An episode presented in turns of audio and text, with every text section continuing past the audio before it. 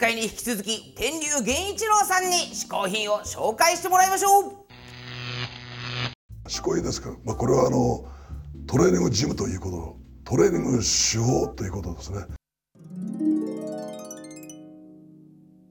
僕は一番最初に相撲からプロレスに転向して何にも分からなくてすぐ馬場さんにアメリカに行けと言われてアメリカのテキサスにというアマリロというところに行ったんですけど僕はアメリカといえばあの頃は子供の頃見たらエリビス・プレスリーの映画とかまあアメリカ映画がよく入ってきたウエスタンとかそういうものしか印象になくてでアメリカに行ったらさぞやにぎやからしいところだろうと思って行ったのがアマリロテキサスのルート66の上にある本当の田舎町でした。えー、ここで育った僕の師匠であるテリ・ファンクとドリ・ファンクはよくもまあこんなところでと思うくらい見えるところといったら牧草とよく西部劇で出てくるゴミが絡まったあの田んぼウィっていうやつがコロコロと流れてくるあれしかないんですよね。そこでまあ僕はその行った時に相撲の体つきでしたのでどうしたらレスラーの体つきになるかっていうことを考えた時にあるレスラーがジムに行って練習したらいいよということを言われましてでジムに行って練習をしたらすぐにあのあの頃で言えば誰ですかね。まあ古くはご承知かどうかわからないんですけどビリー・グラハムとか、まあ、後のホーガンとかっていうああいう体つきになれると思いましてでジムに行って練習したんですけど最初にね本当にジムに行って練習した時に60キロのベンチプレスを15回ぐらい腕任せ力任せで上げた時にそれをやってこういうね肩の筋肉をつける引っ張るやつをやった時にね今でも覚えてるんですけどジムに行った時に風呂に入ろうと思って風呂桶を持って湯をかけようと思った時にこれ桶を持つこの握力がなくてボロッと落ちたのを見ててそれからまあジムに行けなくても、えー、部屋で腕立て伏せをやったりあのレスラーってよくあのブリッジをやるんですけどこういう壁にちょっと30センチぐらい前に出て自分の体をこういう弓なりにずっとしてこういうやつを本当にそれこそねブリッジだけをやれるレスラーになってやろうと思って毎日やったのを覚えて最初は相撲で腰を痛めてましたからもうこ本当にこれぐらいですねそれが2ヶ月か3ヶ月経つとねこれぐらいになって。4ヶ月経つ時にこれくらいまで行って本当にちょうど日本に帰る時までは3 0センチぐらい前に出てブリッジを焼いてちょうど鼻が床につくようまでなった時はあこれで俺もプロレスラーになったなというなんかね自信みたいなものを感じてこれで日本に帰ればまあそこそこジャイアント馬場さんも認めてくれたろうというなんか妙な安心感っていうのがあったのを覚えてますね。そのジムに行くのにもね僕たちが車がなくて行けなくて迎えに来た時に初めてジムに行って練習できる。でも練習できるって言ったらその相手のさじ加減ですから30分して帰れよって言われれば、まあ、帰らなきゃいけないしよくあの晩年相撲プロレス解説の人たちがレスラーって畳1枚あれば練習できるっていうことを痛切に感じたのはそのアメリカにいる半年間の間で本当に半あの畳1枚あればスクワットもできますし先ほど言ったようにあのアパートの部屋でブリッジの練習もできますし腹筋もできますし腕立て伏せもできるという意味で、まあ、それはまあ今でもうちの中でジムに行けない時とかっていう意味で一生懸命あの自分をプロレスラーだっていう意味で認識させる意味で部屋であの練習をやってる自分がいるのもまたそのアメリカでの半年間を、えー、苦労していろんなジムに行けない時にやってきた培ってきたことだと思って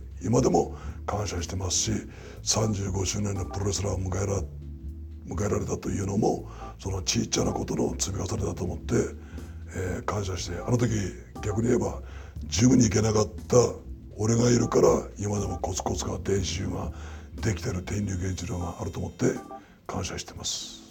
はいどうもこんにちは。ほにゃらか。ふにゃらか。はい。私は幸福の嗜好品配達係、うん、あなたの願いを一つだけ叶えてあげよう。いやー今日のゲストのほら天竜源一郎さんもかっこよかったじゃないですか。わしも好きじゃ。好きだったでしょ。うんヒーローじゃ。もうヒーローでしょ。って今あの年でまだあれだけこうかっこいいね。素晴らしい。こうオーラ出してるじゃないですか,、僕もやっぱああいうね天竜源一郎さんみたいな、かっこいい男になれますように、うんそれはダメなんで結構結構賛同してたじゃないですか、お主はい。アメリカ修行とか行ってねえじゃん。あいやまあはいはい。かなり大人になるまで実家暮らしだったじゃん。いやいやそれそれはあなたにもいまだに親の金のとこ住んでる。しそれはダメ！だからダメですよ。自分で稼いでくださいよ。しかもこないだお主。あもう俺の話なの？家にヤモリがいたのに触れもしなかったらしいじゃないか。やややそうですけどでも家賃を払ってないのはあなたですよね。払ってる正確に言うと。払ってない払ってる。だって何ですか結局。そんなうん。甘々なお主には。うんもやしっこなお主にははい。これをあげよう。なんだ？お派手もかじゃんじゃりも。なんだなんだ？え？お主のような甘ちゃんにははい。たい焼きがぴったりじゃ。まあね僕ねあんまり甘いのはあんま好きじゃないんですよ。おっほっほっほ。逆じゃ逆じゃ。うん。これはお主のような甘ちゃんの精神を鍛え上げるうん。激辛カレーたい焼きなのじゃ。え そうなんですかいきなりなんだお前バカかお前。そこか？激辛なんですね。焼いて？えパリパリにしてからはい。食ってみろ、えわかりました。じゃあ食べてみますよ。うんここで根性根性かけ直しますよ。じゃじゃじゃじゃおれそうそうたい焼きじゃん。いやたい焼きなんだけど激辛カレーだって。辛いタレタレな辛いカレーの辛いの？たい焼きなのの。たい焼きなの？ちょっとでも外パリパリで熱くてあちょっと開けてみようか。開けてみてよ。なんか色は色。あ確かにこれカレーだね。まあカレーが入ってるからね。そんな色だね。あでも結構確かに辛さちょっと食べてみよう行きましょう行きましょう。食べ方がね人によって違うんだって。どっから行くかっていうと真ん中から行こあ割るタイプだ。お。まあ結構今いろんなたい焼きあるからね。ううん。美味しいでしょ？あ確かにちょっと辛めではあるけどもあのねじゃがいもが入ってるような割とホクホクしたホクホク感もあんの、うん。あの和風なに日本のはいはいはい。家庭のからあのカレーって感じでうーん。あこれはね美味しいですよ。ありですか？うん。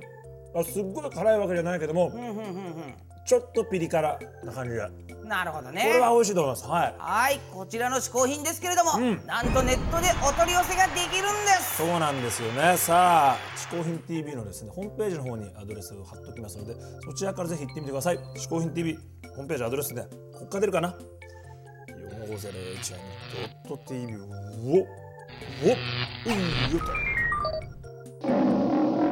今回嗜好品を紹介してくれた天竜源一郎さんの最新情報はこちら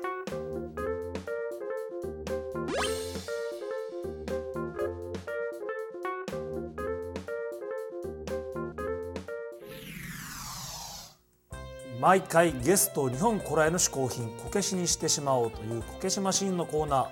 本日は天竜源一郎さんをこけしにしてしまいましょう。ニョキニョキニョキのスタート。リロリロリロリロリロリロリンロリンニンニンニン出てきた天竜さんかあれおい違うの出した天竜さんということでよろしく